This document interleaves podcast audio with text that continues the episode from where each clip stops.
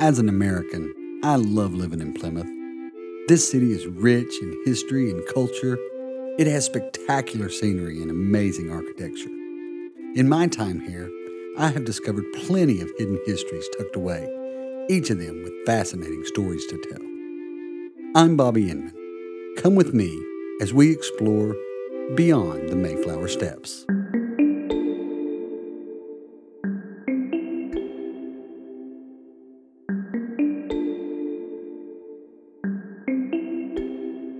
Living in Plymouth, it does not take long to realize just how surrounded by history we are. All over the city are reminders of long gone eras and forgotten ways of life. Moments of history suspended in time, reminding us of the significance of the area throughout. I wanted this episode to be an example of how much history there is to be found in a small area.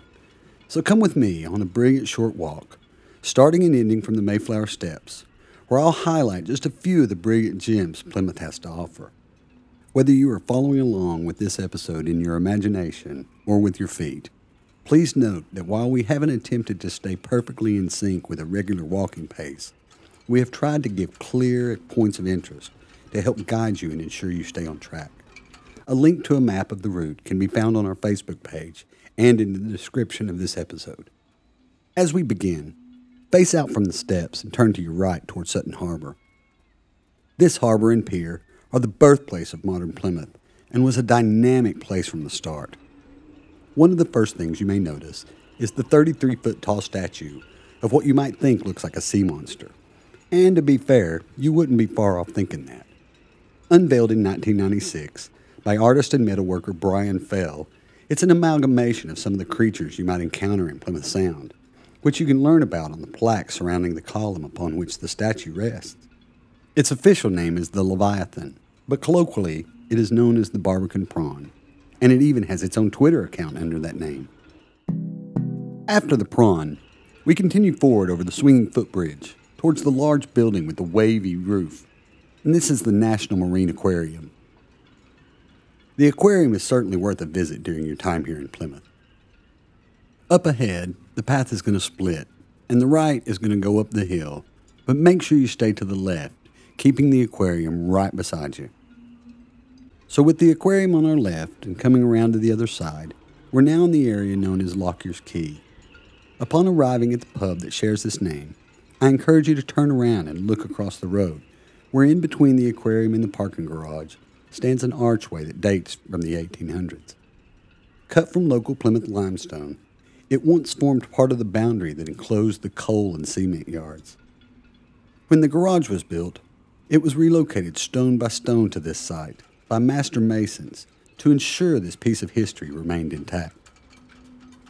As we continue our amble, with Lockyer's Quay on our right, we're now going to keep to the edge of the harbor, which will lead us towards the China House, which is now a restaurant, the Miller and Carter Steakhouse. This historic building was built in 1650 and has had a variety of uses, from a naval storehouse and gun wharf and a naval hospital to become the factory of William Cookworthy, who was the first producer of porcelain in England, hence the name China House. William Cookworthy received his patent for porcelain in 1768. We turn right in front of the China House and meander around the slipway, once again keeping to the edge of the harbor close by.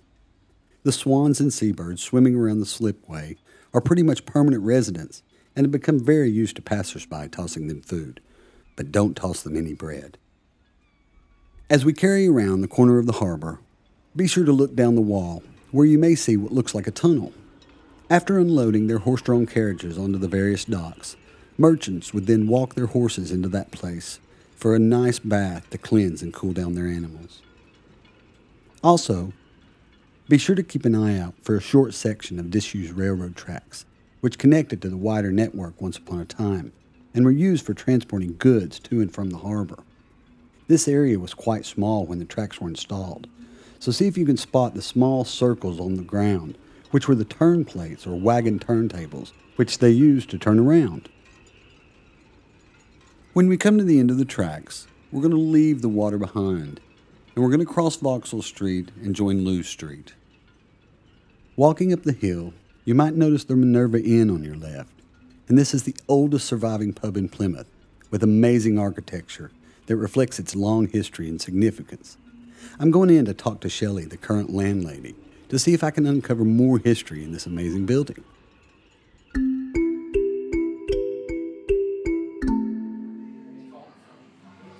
So we're here with Shelley Jones, who is the landlady of the Minerva Inn, which is the oldest surviving pub in Plymouth, if I understand. The oldest still serving, yes. And and so what happened to the other one? What happened to the, the Um, oldest was a, pub? uh, the Turk's Head was older, and that was on the site where Kitty O'Hanlon's stands now. So not far from here, No, not far from here, but um, it had a fire and burnt down to the ground. So. Right. Was that during the Blitz? Was that was that? Um, I'm not quite sure actually if it was during the Blitz Okay. or what's what caused the fire. I'm not sure. and how long has this been a pub? Um, it was built in 1520 as a merchant's house. Uh, 1540 it became a pub, but only for seafarers. Right. 1577 it got its first public license. Wow. 1577. That's just that's amazing. So, and how long have you been a landlady? I've been here 12 years. 12 years. And what kind of changes have you seen in, in the Not a lot. Not a lot. No. And but how has the pub changed over the years, say since since 1577? How do, how do you think it's it's Um, changing? The actual lay- layout inside has changed a lot. Where we're sitting now would- was a courtyard. So next door and this building was one building. And um, this room and next door, that was a courtyard. So the pub ended at the back of the bar, and there was a well in the corner, and this was would have been all outside. Wow. So, So a, a well, like an actual Yes. watering well? Yes. Oh wow! In, indoors in, Yeah. in the pub. Oh, that's would- fascinating. Yeah, out in, outside in the court, it would have been in the courtyard. And so go ahead. the well um, would have led down to the passages that go underneath. Now there are there were secret passages. Yes. Underneath the Yeah, Minerva. At the end of the street, there's um, used to be the building that housed Plymouth Art Centre, and the tunnels start there, and they run down this side of the street underneath, and they go up, come out at Sutton Harbour. So that when the press gang, this was home to the press gang in the early 18th century. So they would take the um, volunteers that they found in the drinking in the pub out through the tunnels, out onto a ship, and Awesome. That's amazing. And now, now I would like to talk about the place the pub holds in, in society in, in England. And, and I think that has changed a lot over the years. And in, in, I've been in Plymouth for 14 years and been in England for 16, and I've seen a lot of changes in the way the yes, pub is, is the, the placeholder it holds in society. And so, if you could expand just a little bit on, on the importance of the pub in, in society and how that is Oh, as it's um, traditionally in English pubs are more than just drinking holes. I mean, you know, when I'm behind the bar, I could be a teacher, a landlady, a social worker, a, a, a doctor. I could be any, you know, any of those things within one hour of meeting different people. They come in here to tell you their problems. You listen. You may give advice if you can. Um, yeah, you could be a marriage counsellor. You know, anything. Loads of different roles. it, it's a totally different culture than, than America has with, especially with alcohol. I think in general, but the, the pub culture is something so unique. It's it's so much more than like you said a drinking house. It's a it's a social gathering place. It's a place of business. Uh, you know, since 1577, I wonder how many business transactions have been conducted Oh, gosh, in this yes. pub. You the the millions of pounds worth of, of commerce that has gone on right here. Well, Shelley, I want to say thank you so much for your time. I really appreciate your input for this episode. It's going to be great. I, I thank you very much, and it's a wonderful, wonderful building you've got here. Thank you. Well, have a great day. Cheers. Thank you. You are listening to Beyond the Mayflower Steps, Beyond the Mayflower Steps. Beyond the Mayflower Steps. the podcast. Many thanks to Shelley for that enlightening interview. And really, when you go in the Minerva, the architecture and the beams and the construction is so evident and so amazing. The history is right there in front of your face. Our producer Jake headed down to the Minerva on a Thursday night at 8 p.m., where regularly local musicians gather to make music, have fun, and drink lots of local ales. Be sure to keep listening to the end of this episode. Jake captured a unique rendition of the classic sea shanty, What Shall We Do with the Drunken Sailor? As we come to the top of Looe Street, be sure to look above the door of the Parisian Suite, a vintage clothing shop on the corner, where you'll find a plaque about Sir Francis Drake, who we will talk about much more in a later episode. Directly across from that plaque, you may notice a granite archway. This is the last remnant of a medieval monastery and dates back to the 1100s. After Henry VIII ordered the destruction of the monasteries, it became the mayoral home of Plymouth during the 14th and 15th century, and then finally, it was part of the boundaries of St. Martin's School until much of it was lost during the World War II Blitz. In the next street over, How Street, you'll find one of the oldest barbers in Plymouth, Rogers Barber Shop, with an impressive collection of antique shaving mugs displayed in the windows. It's also where you'll usually find me, as I've been a barber for 20 years, and this is where I ply my trade. As we go through the arch and cross Buckwell Street on the crosswalk, we'll take a left and look down the street for an easy to spot restaurant called the Buckwell. Inside this eatery, you will find a well dating back to the 15th century, which was used by Sir Francis Drake. A house was built over the top of it, and it was lost until 1979, when renovations to the building uncovered it, and its history has intrigued people ever since. Turning beside the Buckwell, we will now walk down High Street, and at the far end on the right is the side of the pub Shelley from the Minerva was talking about, the Turk's Head, which is now Kitty O'Hanlon's. But before we get to that, we'll take a left down through John Hawkins Square. John Hawkins was a prominent trader and explorer from Plymouth in the 16th century, and his influence can be seen all over this area. At the bottom of the square, we'll take a ride onto Palace Street, and we're going to be looking directly at the Plymouth Merchant House. This is the finest example left in Plymouth of a 16th and 17th century house that belonged to the wealthy merchants. For most of the 1600s, it was the home of several mayors of Plymouth. It has had several uses throughout the years, from private residence to an office for a taxi firm to four mini museums after the council began restoration in 1970.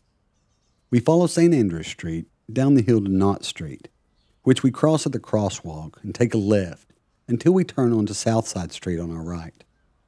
The large white building coming up is the famous Plymouth Gin Distillery. This building dates back to the 1400s, with parts confirmed being built in 1431. The Pilgrim Fathers held meetings in its medieval hall to go over their cargo and repairs, often in secret.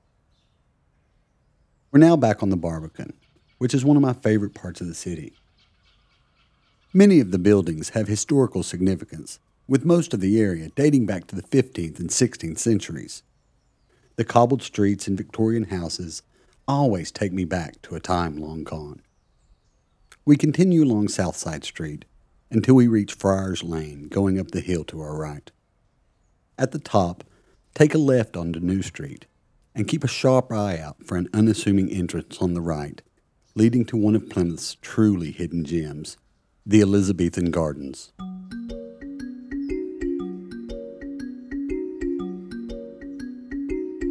There are very few places in this series that have either opening hours or limited disabled access. Unfortunately, the gardens have both. These are actually seven connecting gardens dating back to the 16th century, but were mostly destroyed during the Blitz of Plymouth during World War II along with several houses in the vicinity. Plans were put in place to demolish the entire area, including the gardens, and build new houses on top of the ruins. But the Barbican Association was formed by concerned citizens in an effort to save the historical significance of the homes and gardens. The gardens were restored and reopened in 1970 as part of the 350th anniversary commemorations of the Mayflower. This is evidenced by the original passenger manifest plaque that you can see at the top of the initial set of stairs. As we make our way out of the top of the gardens, we find ourselves on Castle Street. Heading down and winding slightly to the left, you can't help but notice the three crooked bollards directly in front of you.